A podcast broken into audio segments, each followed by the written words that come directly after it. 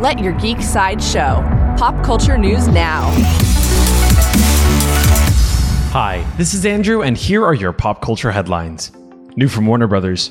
Warner Brothers released the final trailer for Tenet.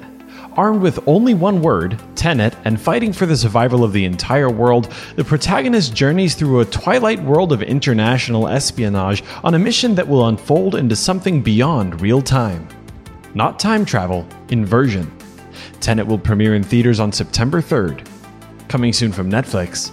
Netflix released a trailer for their new original documentary, Making the Witcher. It tells the story of how Netflix adapted Andrei Sapkowski's novels into live action. Making the Witcher is on Netflix now.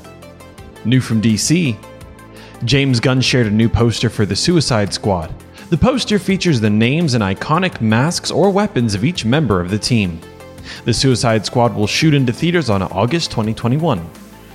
Coming soon from Netflix, Netflix announced that they're making a live action series adaptation of Capcom's horror video game franchise Resident Evil, with Supernatural's Andrew Dabb acting as showrunner, executive producer, and writer.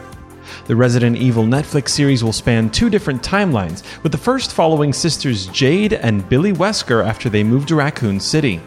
The second timeline jumps a decade into the future, as there are now only 15 million people left on Earth.